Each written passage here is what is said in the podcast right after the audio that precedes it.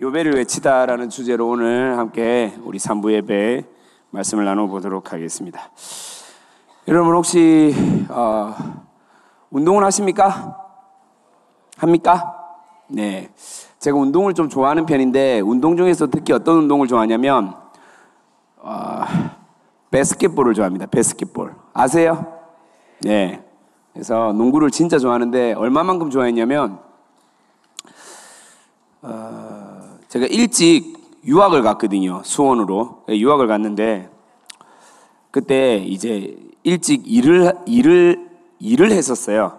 그래서 보통 아침에 9시 출근, 저녁 6시 퇴근이었는데 제가 새벽 5시 반쯤에 일어나요.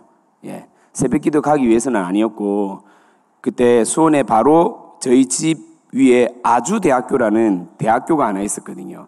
거기 코트가 너무 좋은 거예요. 그래서 아침에 혼자 일어나서 아주대학교 농구 코트로 가서 자유투를 100개를 쏩니다. 100개를 쏴서 50개 이상 안 들어가면 다시 시작. 예. 예. 그렇게 매일매일 내 스스로와의 어떤 뭡니까 그 한계를 뛰어넘는 작업들을 하는 거예요. 근데 놀라운 것은 한 번도 출근 안 한 적은 없습니다.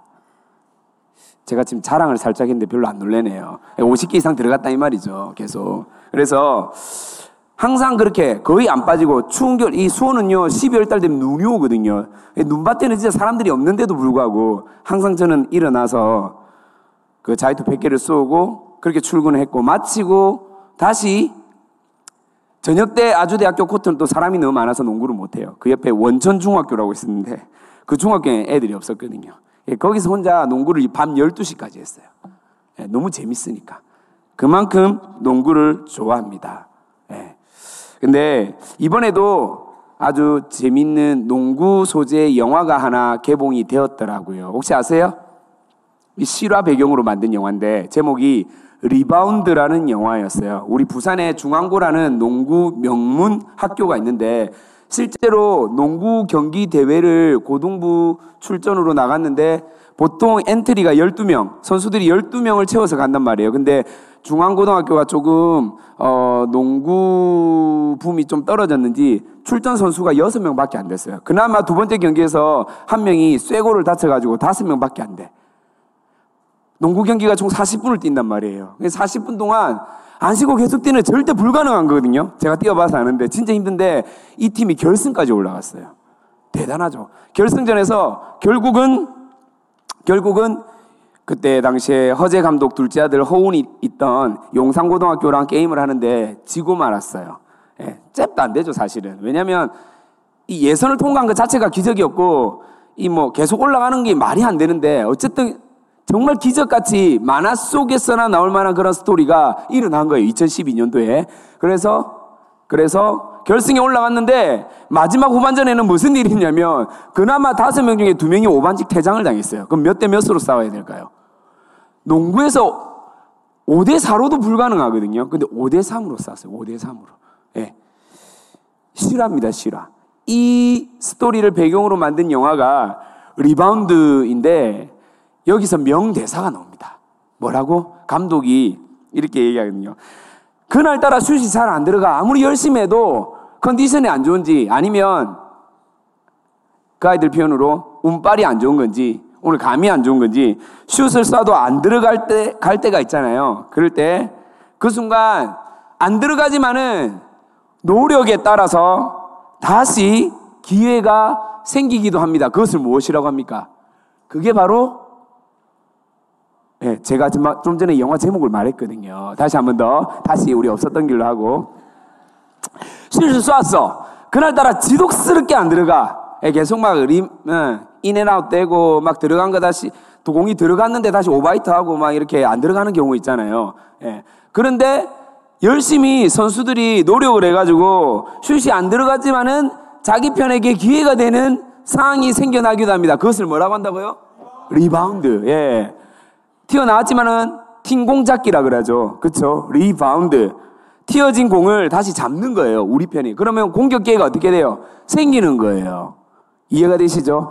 오늘 여호수아에서 등장하는 이스라엘 민족에게는 백성들에게는 다시 하나님께서 주신 인간이 노력해서 얻어진 기회가 아니에요. 하나님이 주어진 기회가 다시 생겨났어요. 왜냐하면요. 하나님은 언약을 기억하시거든요.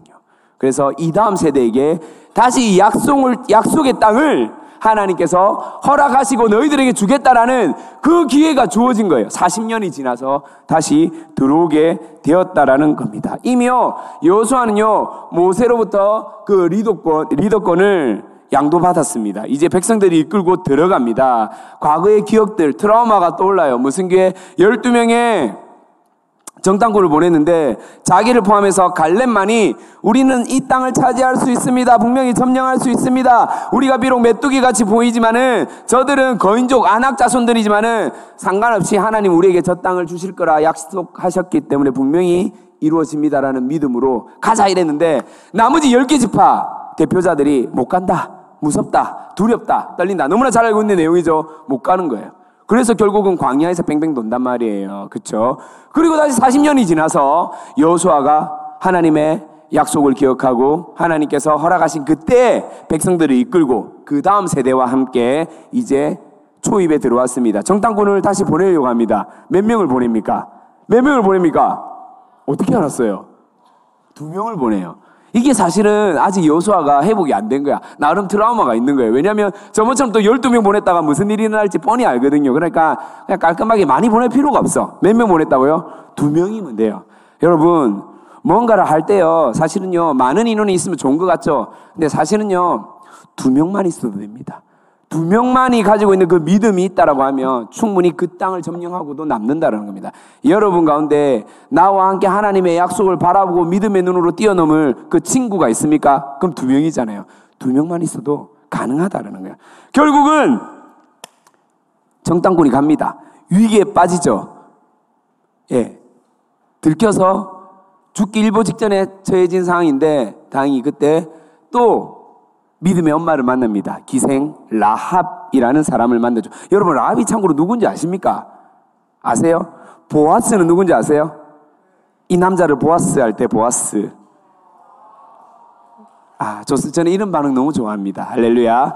예, 예. 저는 수용력이 넓은 사람이니까요. 자, 보아스의 엄마가 라합이거든요. 예.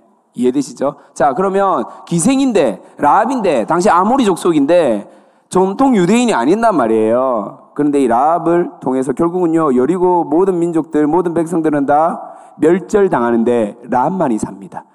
예, 당시에 여리고성 두께가 얼마 많았냐면 자동차가 두 대가 왕복으로 다닐 수 있는 성벽의 두께 외벽이 있고 내벽이 있어요. 외벽과 내벽 사이에 나무를 치고 거기에 집을 짓고 살았던 사람 중에 한 사람이 누구냐면 기생 라합이에요.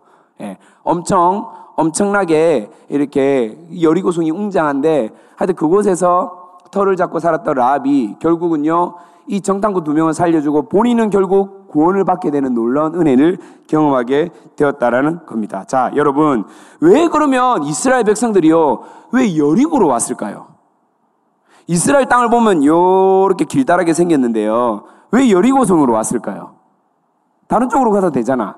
다른 쪽에 있거든요. 왜 굳이 여리고일까? 생각해 보셨어요? 음, 우리가 6.25 전쟁 때 맥아더 장군이 이렇게 딱 연합군이 와가지고 어디부터 딱 이렇게 어디부터 인천 상륙작전 기억하시죠? 예. 부산에 와가지고 부산부터 치고 올라가지 않았거든요. 왜 인천일까요? 차단시키는 거예요, 차단. 아시겠어요? 북한군들이 더 이상 공급받지 못하도록 이해됩니까? 물자나 군사력을 지원받지 못하도록 중간에 허리를 끊어버리는 거예요. 마찬가지예요.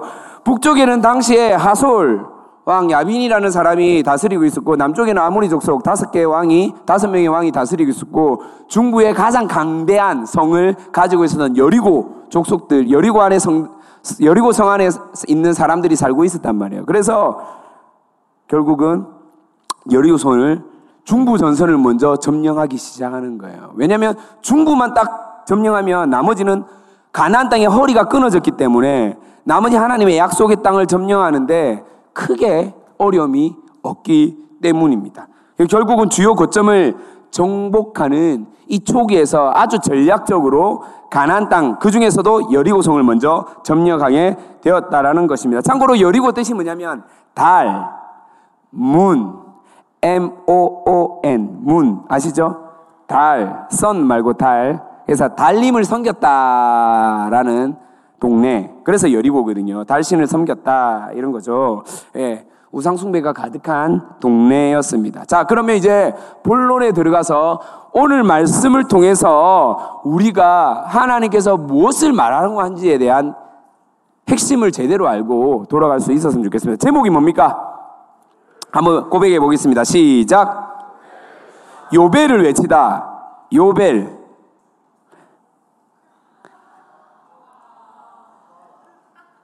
이벨, 저벨, 핸드벨 아니고 뭐라고요? 요벨. 요벨 뜻이 뭐예요? 실수를 아는 사람. 요벨 뜻 아는 사람. 선물 줍니다. 이상훈 우리 전사님 어디 계세요? 없습니까? 이상훈 전사님 없어요? 요벨 뜻 뭐예요? 뭐라, 뭐래요? 왜 속삭이고 그래, 오해하게. 몰라요. 우리 박성호 전사님 어디 가세요? 어, 뭡니까? 네? 모를 수도 있죠. 네, 열심히 학교 다니세요. 자, 예. 요벨 뜻 아는 사람 아무도 없습니까? 예. 어, 오, 진짜, 어. 우와. 예. 네, 틀렸어요.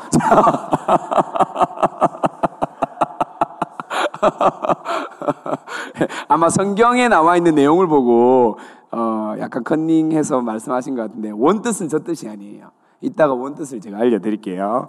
네, 자 오늘은 이 요벨만 여러분 기억해도 해자예요, 해자. 요벨만 기억해도 돼. 뭐만 기억하자고?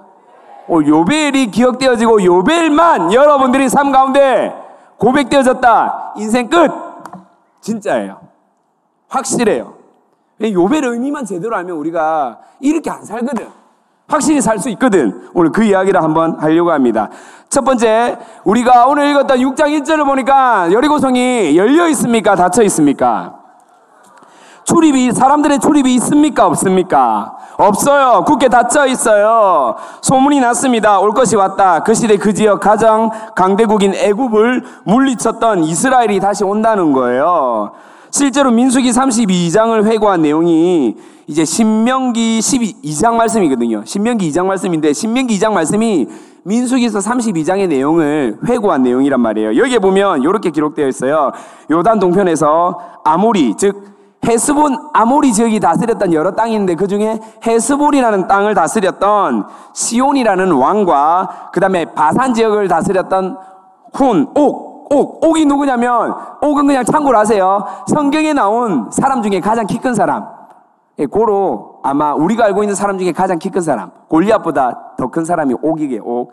옥이라는 이 왕을요 죽이고 그 땅을 점령하였다. 그리고 동쪽에 요단의 동쪽을 이미 점령한 거예요. 점령해서 열두 지파 중에 어, 우리가 알고 있는 루벤 지파, 갓 지파, 그 다음에 마지막 문하세 지파는 반만. 그래서 문하세 반 지파라고 그래요. 문하세 지파가 하나의 지파인데 반을 나누어서 동쪽에 땅을 터를 잡았다 이 말이에요. 그래서 두 개 지파 반이 동쪽에 이미 땅을 점령을 했어. 이해되십니까? 그리고 요단강을 건너서 이제 본 땅을 차지하려고 준비하는 거예요. 자, 이미 그렇다면 여리고는 요단강 서쪽에 있단 말이에요. 동쪽의 소식을 전해 들었어. 이스라엘 백성들이 쳐들어와 가지고 아모리 왕 두 명을 전멸시키고 그 땅을 차지했다더라. 소문이 난 거예요. 어? 이 족속들이 누구냐 보니까 40년 전에 애굽의 그 강대국, 지금으로 치면 미국 같은 나라를 물리치고 홍해 바다에 다 수장시켰던 그 민족, 그 나라 사람들이네. 야들이 믿는 하나님 대단한 하나님이야. 와, 이제 우리 어떡하지? 자, 준비를 하자. 어떻게 해요? 지금부터 문 다 걸어 잠궈. 이해됩니까? 아무도 못 다니게 하는 거예요. 왜냐하면 요 중에 간첩이 있을, 세작이 있을 수 있다라고 생각하는 거예요. 전투 준비 태세를 하고 있다라는 겁니다. 자, 우리는요, 여리고가 바라볼 때 똑같은 개념을 가지면서 신앙생활을 할 때가 참 많은 것 같습니다. 어, 이게 들어오면 교회가 무너지게 돼. 이것이 침범하게 되면 우리가 위기에 봉착할 수 있어. 제가 옛날에 중고등부 다녔던 교회에서요. 혹시 오늘 저 트레이닝복 입고 오신 분 있습니까? 트레이닝복. 아무도 없나요? 반바지 입으신 분. 반바지. 예. 제가 트레이닝복 입었는데 교회에서 쫓겨났거든요. 주일날. 예. 제가 다니던 교회가 그런 교회였거든요. 추린이 입고 왔다고. 예. 보더니, 아, 오늘은 상사가 좀, 아, 그래도 되게 인격적으로 말씀하시더라고요. 어, 일찍 가면 좋겠다. 이렇게 말씀하셨어요. 예. 그때 되게 상처가 됐는데, 예. 예. 우리가 교회가 이렇게 문을 꼭꼭 잠그는 경우가 있습니다. 어, 스스로에게 철벽을 치고, 어, 사람들이 못 오게 하는 경우가 있다라는 겁니다.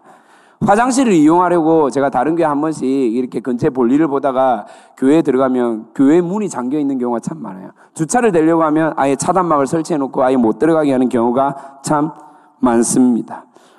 예. 여러분, 청년들도 어떻습니까? 혹시나 끼리끼리 문화가 확립되어져서 세 가족이 왔는데, 아, 너는 우리랑 안 맞아. 우리 스타일 아니야. 내랑 생김새도 다르네. 우리는 나름대로, 어?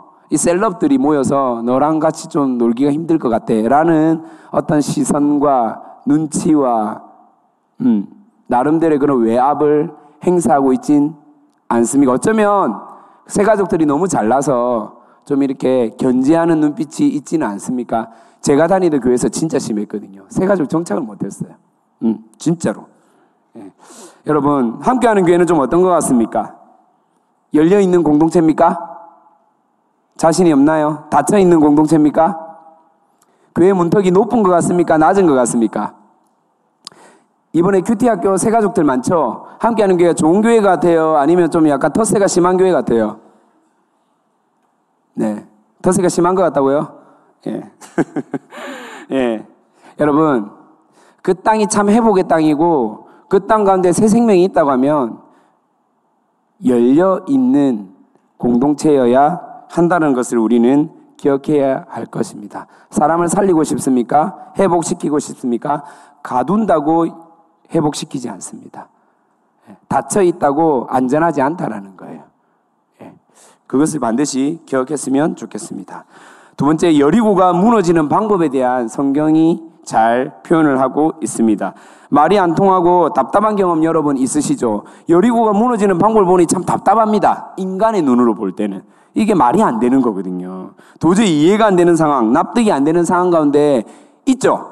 예, 제가 금요일 날 이제 청년 캠프를 마치고 뭐 이거 뒷정리하고 할 일이 진짜 많아가지고 있는데 갑자기 다준 시에만 담당하는 목사님 전화가 온 거예요. 그래서 뭐, 뭐, 이제 우리 큰 놈이 아직 안 왔다.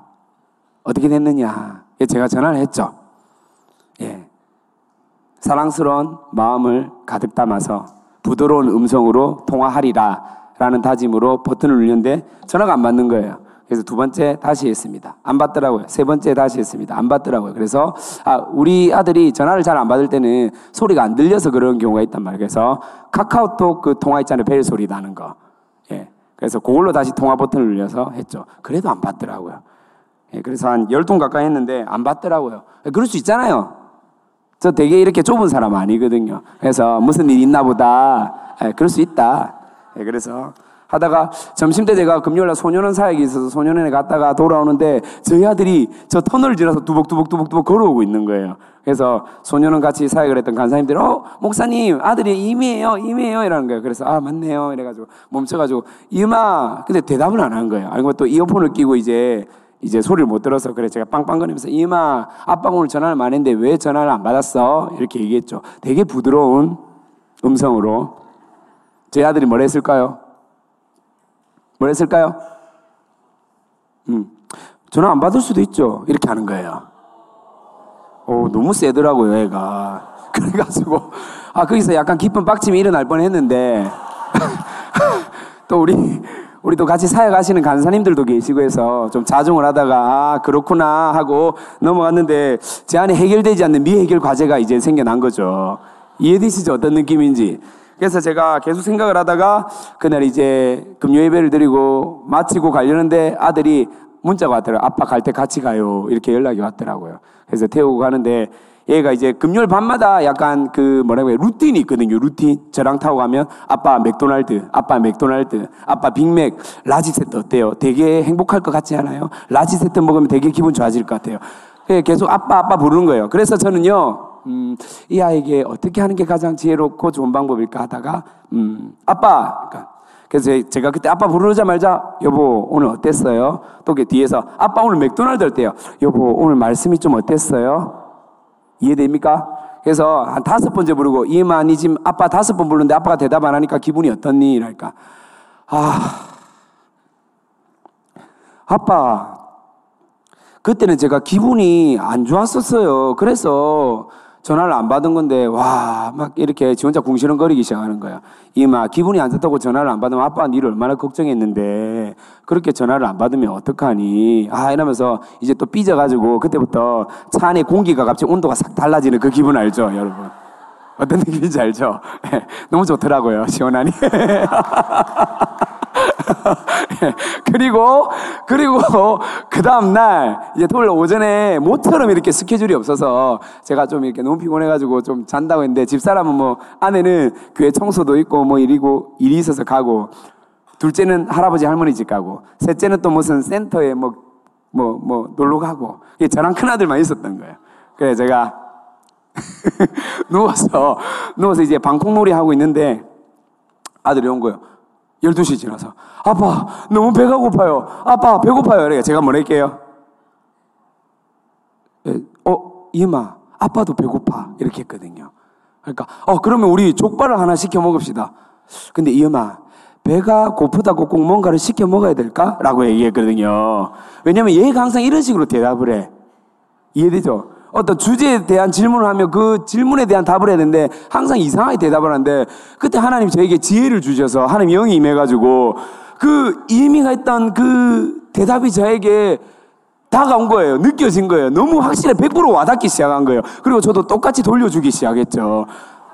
어, 야, 배가 고픈데 꼭 뭘 먹어야 된다는 거는 고정관념인 것 같아. 그러니까, 아, 이러면서, 아빠 지금 배가 너무 고파요. 우리 국밥이라도 한 그릇 갑시다. 아니야, 아빠는 그닥 배가 고픈데 안 먹어도 될 것 같아. 아니, 아빠 지금 배가, 아, 집에 밥도 있잖아. 그러니까, 아, 이러면서, 아, 이 말 기분이 어때? 그러니까, 아, 야, 이마, 아빠가 지금 네가 갖고 있는 그 기분이었거든, 예전에. 어때니까, 아, 빡쳐. 아, 정말, 야, 나, 막 난리가 난 거예요, 지 혼자. 팬티만 입고 난리를 지기는 거예요. 열받아가지고. 어, 너무 있잖아요. 하나님 이렇게 저를 치유시키더라고요. 너무 싶어. 너무 기분이 좋은 거예요. 할렐루야. 아, 그동안 아이가, 아이가 말했던 것들 참 이해가 안 됐는데, 아, 이제서 이해가 되는 거예요. 이게 너무 사이다 같은 그 기분. 아시죠? 예. 아, 예. 이스라엘 백성들이 이렇게 이해가 안 될 때, 이해가 안 되는 상황 가운데, 여리고성이 무너졌을 때 어떤 기분이 들었을까를 잠시 묵상을 해봤어요. 와, 내 방법, 내 뜻대로 정말로 안 되는 줄 알았는데 무너지는 그 현장에서 여러분 이스라엘 백성들이 어떤 마음일까요? 질문. 6일 동안 한 바퀴씩 돌고 일곱째 날에 일곱 번 돌았을 때 이 사람들이 무너질 것이다라고 믿었던 사람이 있었을 거예요. 그렇죠? 믿지 않았던 사람들도 있었을까요? 없었을까요? 있었을 거라 저는 확신해요. 근데 무너졌어. 기분이 어땠을까? 와. 신기하더라고요. 진짜 신기하더라고요. 저는 우리 아들이 절대 안 무너질 것 같은 강심장을 가지고 있는 줄 알았는데 똑같이 대하니까 무너지더라고요. 할렐루야. 예, 네, 너무 감사하더라고요. 그 여러분 잘 보십시다. 사람이 하나님의 말씀이 여호수아를 통해서 이스라엘 백성들에게 전달되어졌습니다. 6일 동안 하루에 한 바퀴씩 도세요. 둘째 날도, 셋째 날도, 넷째 날도 한 바퀴 돌 때마다 뭐가 금이 가거나 뭔가 성이 무너질 것 같은 전조 현상이 보이면 우리 가운데 뭐가 생기는지 알아요? 아, 진짜 되네. 보이네. 확신이 든단 말이에요. 근데 6일 동안 아무런 미동도 없어. 완전 여리고성은 쇠빙이에요. 전혀 뭐 흔들림이 없는 거예요. 와, 이 무슨 미련한 짓일까? 왜 이렇게 바보 같은 짓을 우리는 지금 하고 있나? 스스로 막 이렇게 뭐라 해야 될까요? 이, 자학하지 않았을까요? 더군다나 요수아가 얘기해요. 너가 돌 때 아무 말도 하지 마. 왜냐하면 그 불만이 얼마나 크게 달했을까. 입으로 튀어나올 거 뻔하거든요. 예, 네, 말하지 말게 해요. 그리고 7일째 7번 딱 돌아. 성이 어떻게 됐다고요? 우리는 잘 알고 있는 결론이지만 성이 어떻게 됐습니까? 무너졌죠. 예. 그래서 여리고 성이 무너졌습니다. 맞습니까? 이게 우리가 알고 있는 오해예요. 우리가 알고 있는 오해예요. 사람들이 여섯 번 돌았고 마지막 날에 일곱 번 돌아서 성이 무너졌다는 건 우리가 갖고 있는 오해예요. 왠 줄 압니까? 왠 줄 알아요? 성경을 다시 읽어야 돼요. 자, 2절을 우리가 다시 읽어보도록 하겠습니다. 2절입니다. 시작.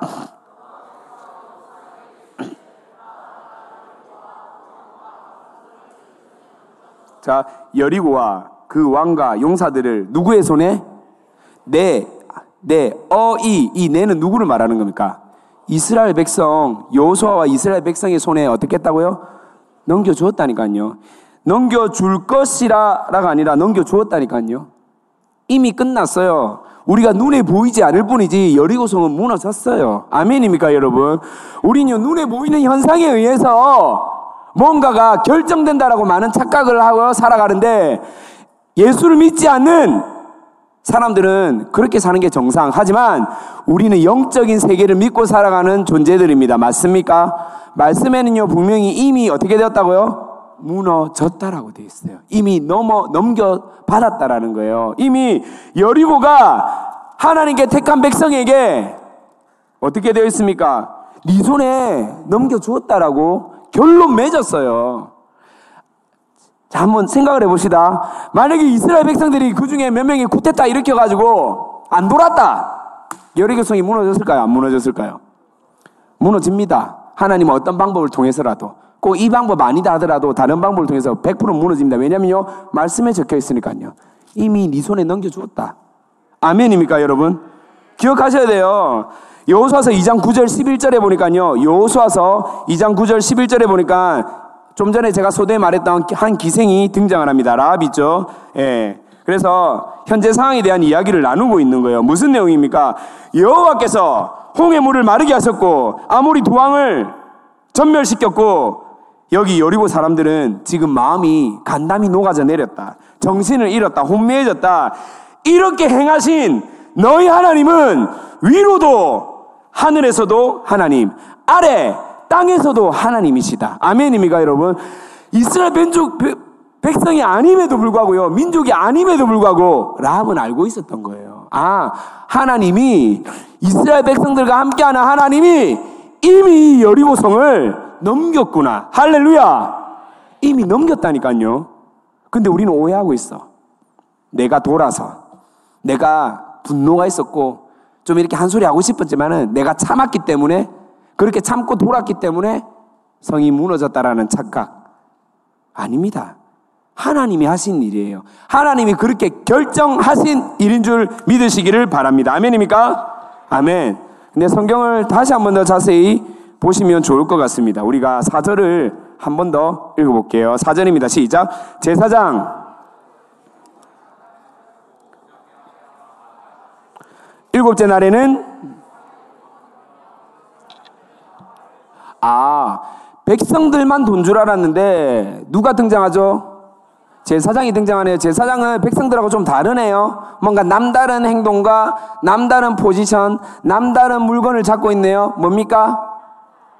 나팔을 잡고, 그쵸? 일곱 번 들고 나서 불어라, 외쳐라 라고 하고 있습니다. 어? 우리는 그냥 돌기만 한 줄 아는데 그게 아니었던 거예요. 제사장을 통해서 뒤에도 말하고 있지만 언약계를 메었고 일곱 명이 선발되어서 양강나팔을 잡고 같이 돌았어요. 그리고 일곱째 날 일곱 번 돌고 나서 나팔을 붑니다.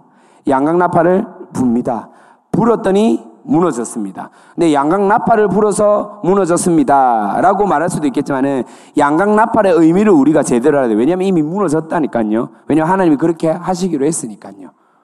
예. 자, 우리가 한 번 더 생각을 해 보십시다.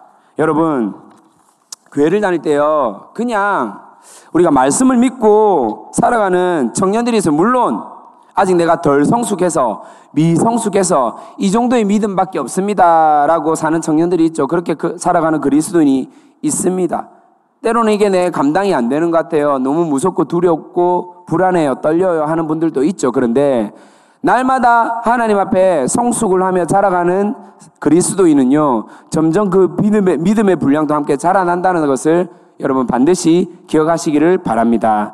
말씀을요, 믿고 살아가는 사람과 그렇지 않는 사람과는 분명히 차이가 있다라는 거예요. 말씀을 교양으로 여기는 사회인, 말씀을 나의 감정을 해소하는 어, 정신과 정도로 여기며 살아가는 종교인, 또 말씀을 언약으로 믿고 살아가는 그리스도인은 분명한 차이가 있다라는 거예요. 여러분, 우리는 어떤 사람들입니까? 사회인입니까? 종교인입니까? 아니면 그리스도인입니까? 여러분은 어떤 사람들이 되기를 원하십니까?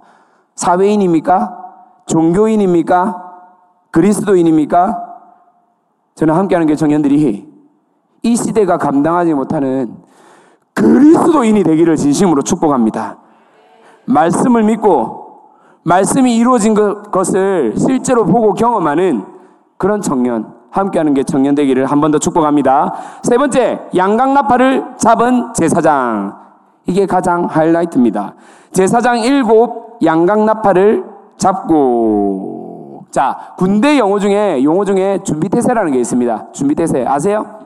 예, 전쟁이 언제 발발하고 일어날지 모르니 항상 준비된, 어, 자세로 이렇게 전쟁을 맞이할 수 있도록 어, 준비 태세가 한 번씩 걸리는데 그때는요 엄청 빨리 시간 안에 막 뭐죠? 이 뭐라 그래? 가방을 뭐라 그래? 이제 용어도 기억이 안 난다 하도 그래 내가. 이 뭐라 그래요? 군장. 어 그래. 따끈따끈하구나. 군장. 그 다음에 저기 뭐지? 군화. 그쵸? 그 다음에 이거 하이바를 뭐라 그래요? 예? 하이바? 어? 하이바를 하이바라 그래요 탈모? 아, 철모. 아, 철모. 지금 철모 나와요? 철모 아니잖아. 그죠? 뭐 하여튼 뭐, 뭐 벨트도 메고 수통도 차고 수류탄도 차고 뭐 이렇게 아닌데 수류탄은 안 차죠. 예, 뭐 하여튼 뭐 이런 거 뭐 한단 말 준비 태세. 전투가 일어나기 일보 직전에 막 전투 태세 걸리, 걸리면요 미친 듯이 하는데 중요한 거는 병장이나 상병은요 되게 느긋하게 하는데 엄청 빨리 해요. 1, 2병은요, 뭔가 산만하고 정신없는데 엄청 오래 걸려. 어떤 느낌인지 알죠, 여러분? 예. 지금 요, 제사장은요, 영적인 준비 태세를 갖추고 있어요. 왜냐하면요, 양강나팔을 잡고 돌고 있거든요. 양강나팔을 잡고. 근데 놀라운 사실은요, 이 일곱 제사장, 양강나팔 일곱을 잡고 있는 일곱 제사장 전에 보니까 언약계 앞에서 먼저 언약계를 메고 가는 그 제사장들이 있었고 그 앞에 나가서 양강나팔을 잡고 가는 제사장이 따로 있었다라는 거예요. 6절을 보니 언약계를 메고 차출된 제사장 일곱은 양강나팔을 잡고 여러분 자 보십시다. 돌 때요 그냥 도는 사람이 있고요 양강나팔을 잡고 언약계를 메고 도는 사람이 있어요. 그리고 하나님의 그 신호에 맞춰서 여수아의 신호에 맞춰서 함성을 외치고 나팔을 부는 사람들이 있습니다. 언약계 즉 말씀을 기준 삼아 하나님 앞에서 나팔을 잡고 갈 사람, 하나님께 내가 살아가는 모든 걸음걸음 가운데 예배 드릴 수 있는 사람. 저는요, 일곱 명이라는데 성경은요, 숫자가 의미하는 바가 있단 말이에요. 7의 의미가 뭡니까? 완전수거든요, 완전수. 일곱이 꼭 일곱을 나타내는 게 아닌 거예요. 이 무슨 말이냐면, 하나님의 말씀대로 살아갈 양강 나팔을 잡고 이 여리고성을 무너뜨릴 나의 완전한 하나님의 백성, 나의 자녀, 내 성도를 찾고 있다라는 거예요. 저는 이런 하는 나라 소망을 가진 백성이 바로 함께하는 게 청년이기를 한번 더 소망합니다. 예. 말씀을 마무리하려고 해요. 잘 들어보십시다. 중요한 거예요. 나팔의 종류는요, 두 가지가 있거든요. 나팔 하나 보여주시겠어요? 예, 하나는 이 금속으로 만든 나팔이 있고요. 하나는 양의 뿔로 순양의 뿔로 만든 저걸 뭐라고 하냐면 따라합니다. 쇼파르. 쇼파르예요. 순양의 뿔나팔. 쇼파르. 그러니까 나팔 자체가요. 원어가 쇼파르거든요. 쇼파르. 쇼파르인데 이 원어에는 쇼파르라 되어 있어요. 쇼파르예요. 그러면 쇼파르 말이 뭐냐면 순양의 뿔로 만든 나팔이에요. 이해됩니까? 자, 다시 성경을 잘 읽어보면 제가 사절 읽어볼게요. 제사장 일곱은 일곱 양강 나팔을 잡고 나팔이 뭐라고요? 쇼파르. 쇼파르 뜻이 뭐라고요? 순양의 뿔로 만든 나팔. 그러면 양각 뜻이 뭐예요? 순양의 뿔을 양각이란단 말이에요. 그러면 좀 문자가 이상하잖아요. 이해가 안 돼요, 지금 제 말이? 자, 나팔 안에는 무슨 뜻이 있다고요? 순양의 뿔로 만든 나팔. 근데 지금 양각이란 말을 하나 더 썼어. 양각이 뜻이 뭐예요? 순양의 뿔. 그러면 자, 해석, 우리나라 말로 해석을 해봅시다. 순양의 뿔로 만든, 순양의 뿔로 만든 나팔. 지금 이해됩니까? 아까 말이 안 맞는 말이에요. 근데 원어에는 이렇게 됐거든요. 예. 양각이 원어로 하면 요벨이에요, 요벨. 요벨 쇼파르. 이렇게 됐거든요. 요벨 쇼파르. 이렇게 돼 있어요. 어? 뭘까? 이게 뭘까? 이게 뭘까? 이상하죠? 이상하다. 그런데 히브리어로 요벨의 원뜻은 뭐냐? 한번 따라하겠습니다. 희년. 희년이 뭐예요? 희년. 인연 말고 죄송합니다. 희년 뜻이 뭐예요? 희년 뜻 몰라요? 김경호 디렉터는 희년 뜻이 뭐예요? 네? 예, 맞아. 원래 것으로 돌아가는 것. 언제? 50년째 되는 해. 안식년을 일곱 번 지나서 그 다음 해인 50년째는 모든 것들이, 여기서 말하는 모든 것들, 땅, 노예, 종, 모든 것들이 원래대로 돌아가는 걸 희년이라 그래요. 자, 그러면 이제 우리가 지금 머리를 달고 다니면 지금 생각하셔야 돼요. 생각 잘해야 돼요. 제일 중요한 부분이니까요. 제사장이 양강나팔을 잡고 분다라는 의미 자체가 지금 무엇을 말하는 걸까요? 어? 무엇을 말하는 거예요? 원래대로 돌아간다. 희년을 선포하는 거라고요. 희년. 가나안 땅 우상 숭배로 물들어 있는 그 땅이 하나님께서 원래 창조한 땅으로 돌아간다. 할렐루야. 이해됩니까? 무슨 말인지. 너희들이 만든 그 단단한 뜻, 단단한 성, 두꺼운 성벽, 절대 넘어갈 수 없어. 높이만 19m예요, 19m. 여리고성 높이가 19m. 19m 별로 안 되잖아요. 여러분, 그때 당시에 기술로 자동차 두 대가 지나갈 수 있는 성벽의 두께가 19m 되는 성을 지을 수 없어요. 가나안 땅에서 가장 웅장하고 거대하고 튼튼한 성이 여리고성이에요. 그런데 하나님께서 지금 뭐라고 하냐면 너희 그 땅 우상으로 물들고 음란으로 빠져 있는 그 여리고 그 땅, 그 가나안 땅을 내가 이제 원래대로 만들 거야. 양강나팔, 요벨이 선포될 때, 요벨이 외칠 때, 그 여리고가 완전히 무너지고, 하나님께서 원래 창조 목적대로 돌아가게 될까. 할렐루야! 이게 언약이에요. 이게 약속이에요.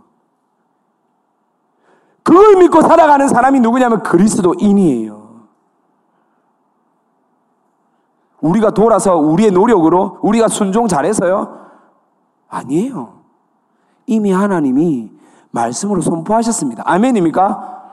그럼 잘 들어보십시다. 지금 마무리하는 거예요. 성경은 그냥 아무 때나 적어 놓은 게 아니거든요. 의미가 있단 말이에요. 자, 생각을 하셔야 돼요. 제사장 일곱은 일곱 양강나팔을 잡고 언약계 앞에서 나아갈 것이요. 일곱째 날에 칠, 그 성을 몇 번 돌면? 일곱 번 돌면 7, 7. 제가 7, 7, 49, 50년째 뭐라고 했죠? 희년이라 그랬죠. 그냥 우연히 적어 놓은 게 아니고 하나님께서 그냥 우연히 사람들을 시킨 게 아니라고요. 일곱 번째 7. 완전수 맞죠 여러분? 7 그리고 일곱 번 돌았다 그 7이 다시 곱해졌을 때 그 다음에 뭐라고요? 희년 그때 일곱 번 물고 나면 그 다음에 결국 우리에게 눈에 보이는 것은 뭐라고요? 완전한 희년 회복이 일어날 줄 믿습니다. 아멘입니까? 아멘이에요. 진짜 아멘이에요. 내가 수없이 읽었던 말씀이에요. 제가 이 본문 묵상을요, 2주 전에 처음으로 요벨이란 단어를 묵상하면서 폴짝폴짝 뛰어서 너무 감격스러워가지고, 이야, 우리 안에 하나님께서 회복을 명했구나. 성경 곳곳에 이렇게 만들었는데 내가 이거를 모르고, 내가 목사인데도 이거를 모르고 살았구나. 얼마나 미련통인지 너무 안타까운 거예요. 제가 캠프를 준비하면서 우리 사역팀 아이들을 모아놓고 저기 세미나 일실에서 목이 터지도록 30분 다 이거 설명했어요. 너무 감격, 혼자 감격스러웠고. 못 알아듣는 것 같더라고. 저처럼 감격이 별로 없더라고요. 지금 여러분 표정 딱 그 표정이었어요. 저 혼자 흥분하고 막 이렇게. 예, 저 혼자 너무 감격스러워. 제가 원어 사전 다 들고 와가지고 보여주면서. 와, 이거는 내가 감당이 안 되는 거야. 야, 나는 그냥 말씀인 줄 알았는데, 그냥 우연인 줄 알았는데, 그냥 우리가 잘해서 말 안 하고 잘 침묵하고 내 분노, 내 짜증, 내 원망 잘 이겨내고 요수아의 말한 것들 잘 순종해서 무너진 줄 알았는데 그게 아니었던 거예요. 이미 하나님께서 하나님의 택한 백성들 가운데 너희들을 통해서 희년을 선포하겠다. 완전한 회복을 선포하겠다. 완전히 원래 것으로 내가 너희들을 만들어 놓겠다라고. 이미 하나님은 말씀을 통해서 우리에게 나타내었단 말이에요. 함께하는 교회가 1800 부산에 2000여 개 교회 가까이 있습니다. 그 수많은 교회 중에 왜 함께하는 교회를 2005년도에 세웠을까요? 왜 세웠겠습니까? 우리보다 훨씬 큰 교회, 더 좋은 시스템, 더 좋은 건물, 더 좋은 교통, 더 많은 사람들이 사는 교회 많아요. 수없이 많아요. 그런데 왜 함께하는 교회를 이 구석진 곳에 하나님께서 세우셨을까요? 저는 우연이 없어요. 하나님 분명히 이유가 있다라는 거예요. 함께하는 교회는 다음 세대를 준비하는 장자교회입니다. 아멘입니까? 다음 세대를 준비하는 장자교회가 무슨 교회라고요? 함께하는 교회예요. 여러분을 통해서 다음 세대가 원래 것으로 희년 회복될 줄 믿습니다. 아멘입니까, 여러분? 그거 하려고 여러분들을 이 주일날에 이곳에 불렀는 거예요. 그거 하려고 금요일마다 여러분들 부를 수 있게 만드는 거고, 그거 하려고 여름마다 미사리교회 농어촌 교회 다음 세대 살리도록 섬기도록 기회를 주신 거예요. 여러분을 통해서 무엇을 선포하라고요? 희년 뭐라고요? 희년 따라합니다. 요배를 외치겠습니다. 무엇을 외친다고요? 요배를 외친다는 거예요. 하나님이 창조하신 그 모습 그대로 우리가 양강나팔 자꾸 외칠 때 무너뜨리게 될 겁니다. 양강나팔을 잡는다는 것은 결국 우리가 어느 때인지 회복을 준비하고 하나님께 선포하는 것이에요. 결국 우리가 나팔을 불 때, 희년을 선포할 때, 여리고는 반드시 무너지게 됩니다. 오늘날 여리고가 무엇입니까? 여러분 가운데 여러분을 무섭게 만들고 그 거대함 앞에 움츠러들게 만드는 여리고가 무엇입니까? 나는 도저히 못 넘을 것 같아. 우리 엄마 세대, 우리 아빠 세대도 이거 못 뛰어넘었잖아. 무서웠잖아. 우리 메뚜기 같잖아. 메뚜기 트라우마 있잖아요. 우리 가운데. 나 감당 안 돼요. 못 넘을 것 같아요.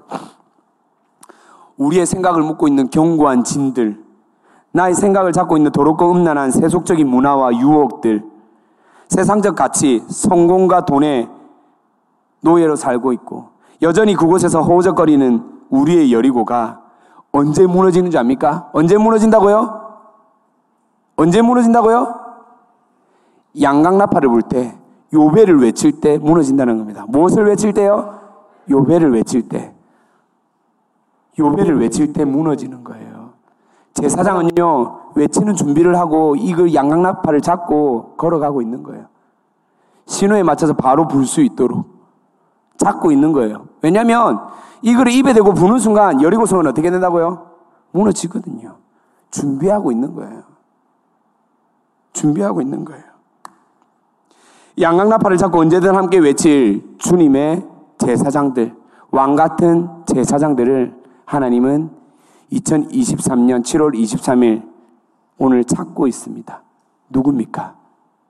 누구예요? 양나팔이 무엇입니까? 요벨이 무엇입니까? 하나님의 날마다 내가 회복을 명령하며 회복을 선포하며 예배자로 나아가는 것 그게 요벨이에요. 반드시 나를 통해서 우리 가정이 회복될 것입니다. 반드시 나를 통해서 우리 셀이 회복될 겁니다. 반드시 우리 나를 통해서 우리 교회가 회복될 것입니다. 반드시 나를 통해서 우리 직장이 회복될 것입니다. 반드시 나를 통해서 우리 아빠 엄마가 회복될 겁니다.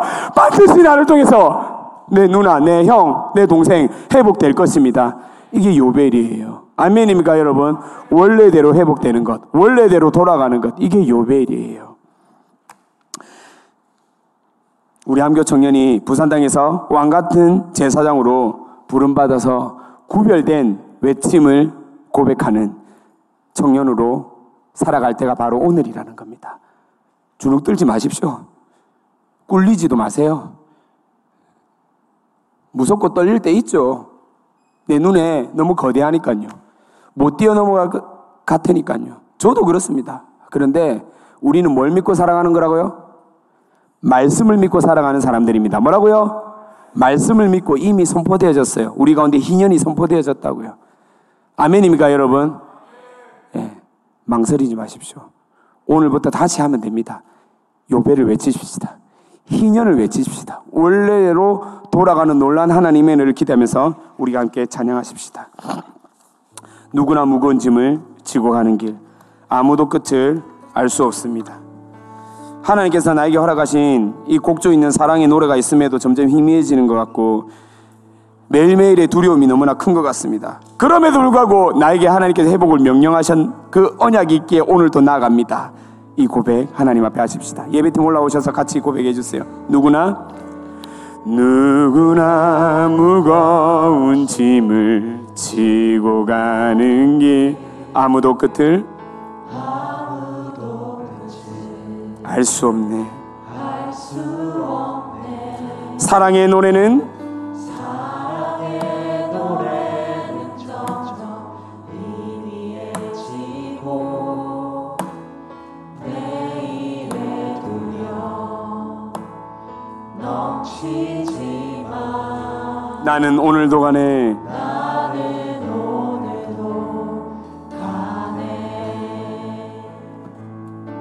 사랑의 주님이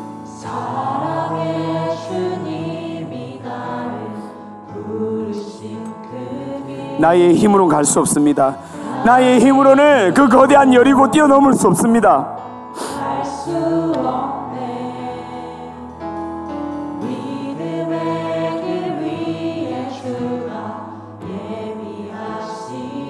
십자가 사랑 그분만을 의지합니다. 나는 오늘 동안에 주의 영광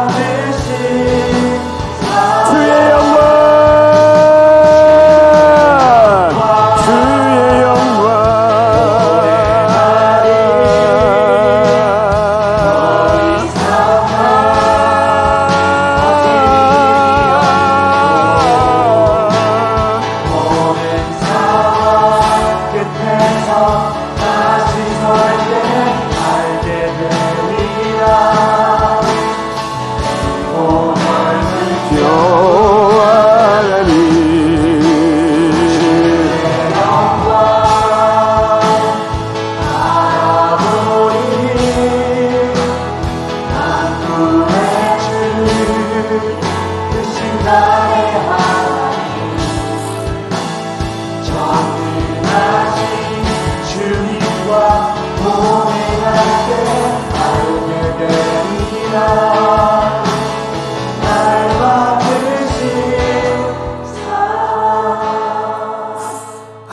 예수 믿는 그리스도인인데 여전히 세상에 여기저기에 치이며 살아갈 때가 참 많은 것 같습니다.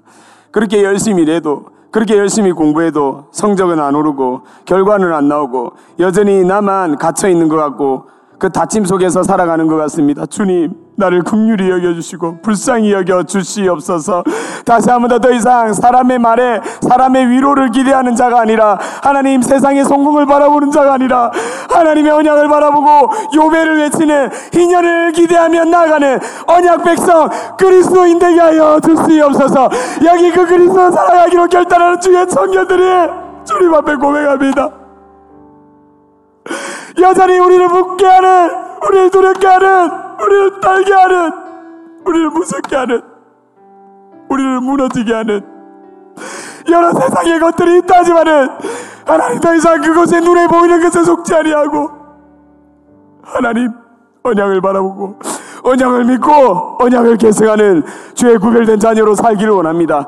우리 그렇게 살아가기로 결단하는 청년들 그 자리에 일어나셔서 하나님 내가 믿음으로 반응합니다. 믿음으로 고백합니다. 믿음으로 희년을 선포하오니 하나님 나를 통해서 회복시켜 주시옵소서 우리 주여라고 세번 해친 다음에 세번 해친 다음에 기도하겠습니다.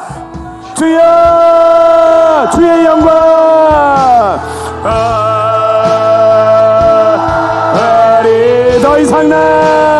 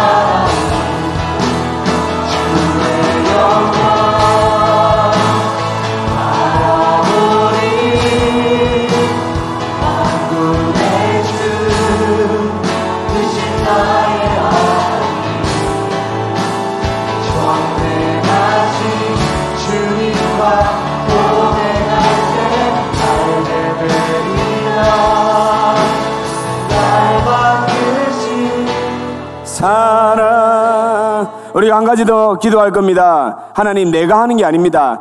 내가 믿고 있는 하나님께서 언약 가운데 행하시는 줄 믿습니다.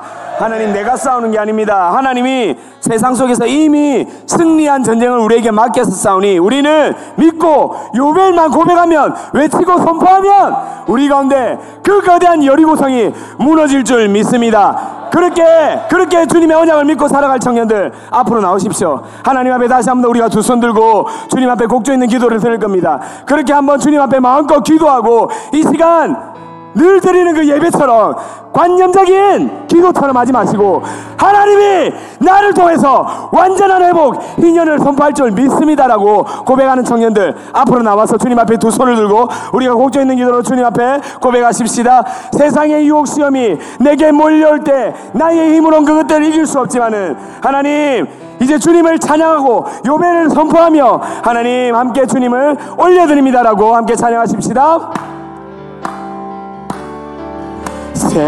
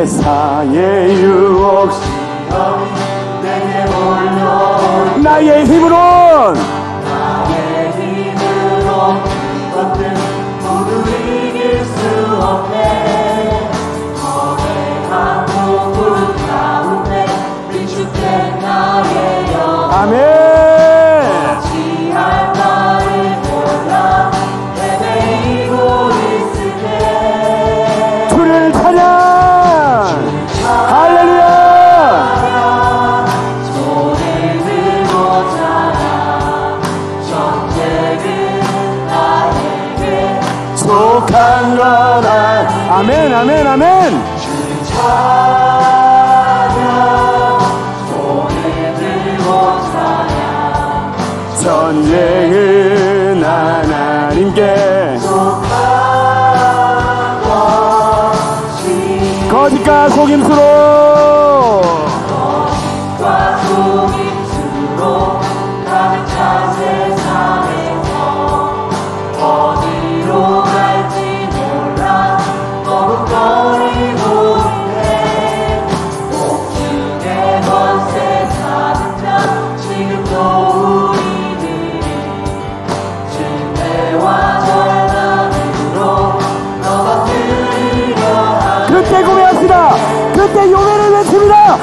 찬양 손을 들고 들고 찬양 전쟁은 나에게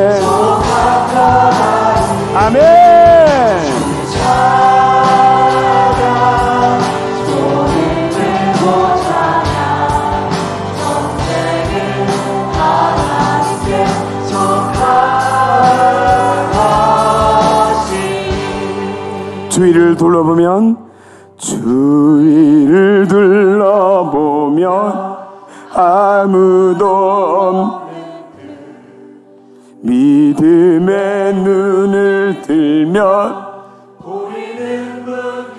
아멘.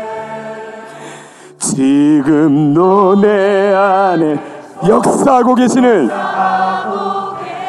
사망과 어둠의 곳에 흘리치신 예수님 주를 찬양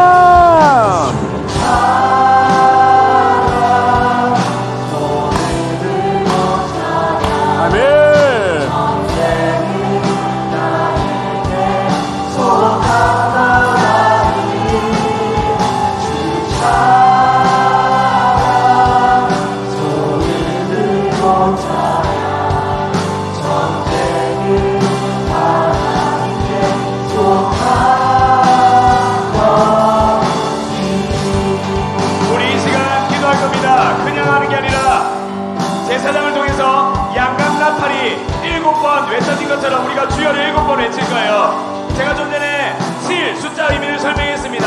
완전한 해모, 완전한 해모, 희년을 의미하는 그 단어 하나님 이 시간 우리가 주여 일곱 번을 외치며 주님 앞에 기도할 겁니다. 혹시나 우리 공동체를 위해서 회개 기도 제목이 떠오릅니까? 무릎 꿇고 회개하십시오. 만약 우리 공동체가 앞으로 전진하는데 쭈뼛쭈뼛하고 머뭇거림이 있으니까 믿음으로 손을 들고 선포하십시오. 우리 가운데 회복이 필요합니까? 우리 세대 회복 회개하신 분은 회개하시고 공동체를 위해서 나아갈 방향들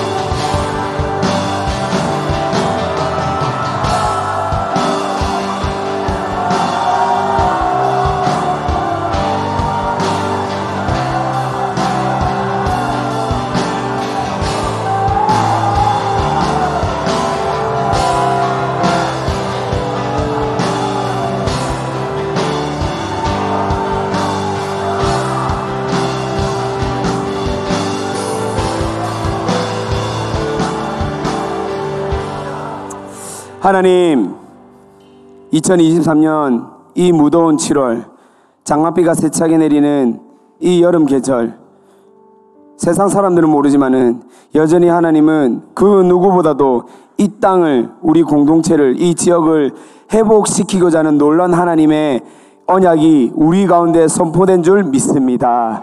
하나님 세상에 보여지는 것들에 의해서 판단하고 결정되는 시대가 아니라 하나님 우리는 하나님의 언약을 믿고 살아가는 구별된 청년임을 믿음의 눈으로 바라보며 더 이상 세상이 주는 거대한 여리고의 문화에 넘어가지 아니하고 하나님 앞에 말씀으로 살아갈 그리스도인이 함께하는 게 청년인 줄 믿습니다. 하늘의 지혜와 하늘의 힘과 하늘의 능력과 하늘의 평안을 우리 가운데 허락하여 주시었고 무엇보다도 이 놀라운 하늘의 것들 우리가 가지고 하나님이 가장 원하시는 것 한 영혼을 살려내는 회복시키는 가장 하나님이 기뻐하시는 위대한 사명에 동참하는 우리 함께하는 게 청년들 되게 하여 주시옵소서. 하나님 그런 하나님을 바라봅니다. 하나님 지금도 나를 사랑하듯 그 한 영혼을 사랑하며 기다리시는 하나님의 마음에 우리가 동참하며 우리가 마지막으로 이 곡조 있는 기도를 올려드리십시다. 하늘보다 높으신 주 사랑 바다보다 넓으신 주 사랑 나를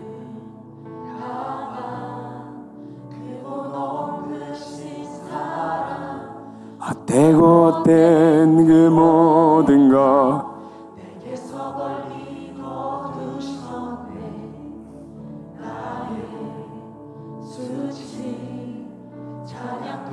하늘보다 높으신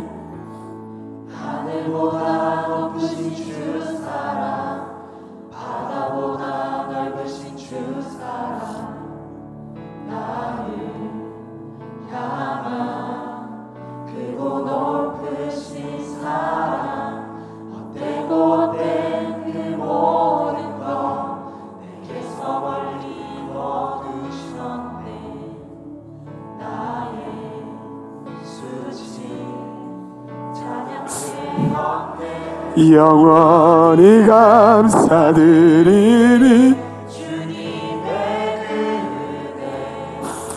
날 찾아주신 그 사랑. 사랑해요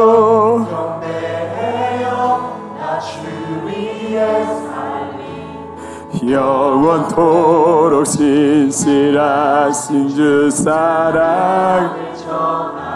하나님께서 하나님께서 세상을 살아 독생자를 주셨으니 믿는 자는 영생을 얻으리 하나님께서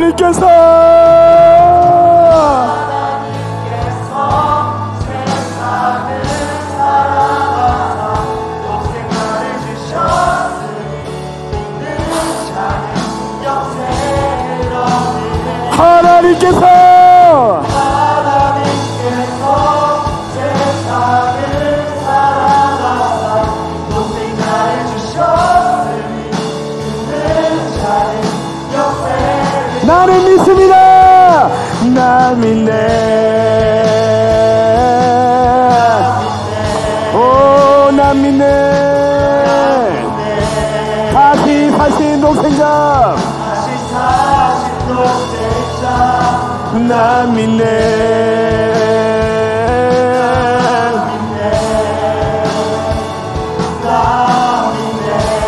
다시 사신 하나님께서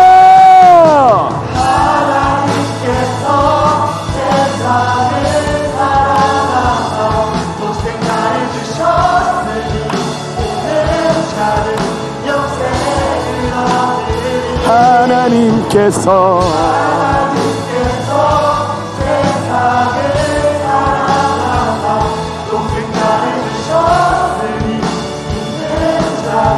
영생 한번더 합시다 하나님께서.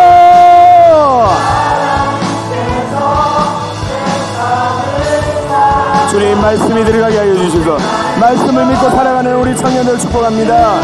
아멘 하나님께서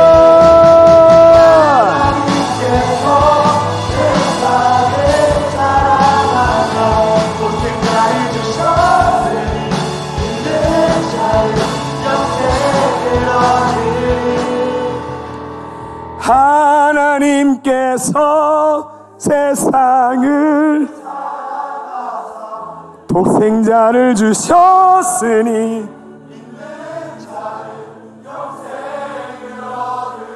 한 번 더 고백합시다. 하나님께서. 아멘. 이 말씀을 믿고 살아가는 주의 청년들 되게 하소서.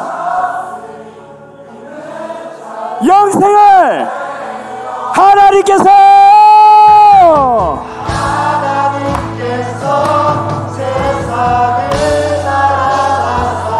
독생자를 주셨으니 영생을 나 하나님께서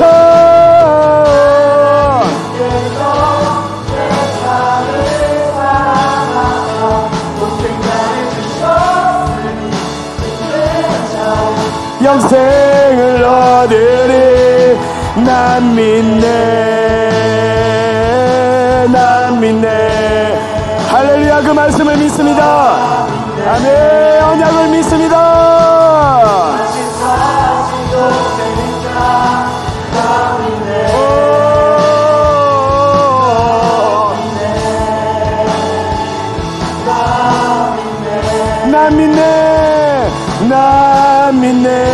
난 믿네. 난 믿네. 할렐루야. 하나님께 영광과 감사의 박수 올려드립니다. 아멘.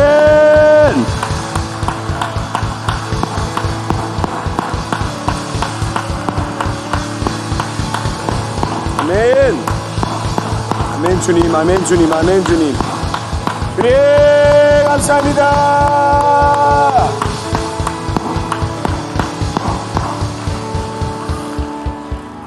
하나님 아버지 여기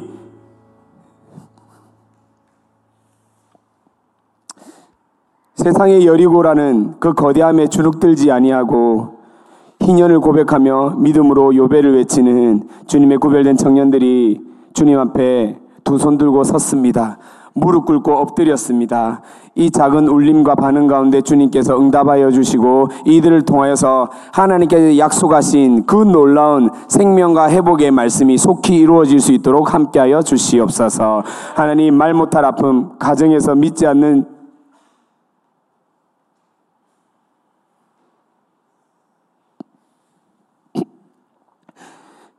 부모님 밑에서 나오는 청년들, 나의 형제들, 아직 교회를 안 다니고 내 마음을 아프게 하는 가족들, 사랑하는 나의 친구, 나의 동료, 저들을 볼 때마다 몰래 몰래 뒤에서 눈물 훔치며 기도한 그 부르짖은 가운데 주님 속히 응답하여 주시고 이 작은 엎드림 통하여서 영혼이 돌아오는 놀라운 은혜가 일어날 수 있도록 주님 함께하여 주시옵소서. 대단하지 않아도 화려하지 않아도 뭔가 뛰어나지 않아도 하나님께서 우리에게 허락하신 사명이 있어 다시 또 TF 축제를 준비합니다. 우리 능력이 있어서가 아니라 돈이 많아서가 아니라 하나님 하나님이 허락하셔서 하나님이 약속하셨기에 이 땅의 회복을 위해 부르짖는 간절한 청년들의 야성을 하나님께서 기뻐 받아주시고 마음껏 일하여 주시옵소서. 세상에 돈이 최고라고 여겨지는 세상의 가치와 사고 속에서 물들지 아니하고 모든 것이 하나님 것입니다. 그렇게 하나님께 돌려드립니다. 하나님께 감사 고백으로 나오고 11조를 드리고 여러 제목으로 물질을 드리는 귀한 손길들 주님 기뻐 받아주시고 하나님께서 30배, 60배, 100배의 결실로 일하여 주시옵소서. 드리고 싶으나 드리지 못하는 청년들이 있습니까? 그 마음 기뻐 받아주시고 훗날에 하나님 앞에 드려질 때 더욱더 크게 하나님께 나아갈 수 있는 은혜 더하여 주시옵소서. 지금은 우리 주 예수 그리스도의 은혜와 하나님 아버지의 사랑과 성령님의 교통하심이 이 시대 가운데 완전하고 온전한 회복을 고백하는 요배를 날마다 부여잡고 고백하는 주님의 구별된 청년들 가운데 지금으로부터 영원히 함께 있을지어다. 아멘.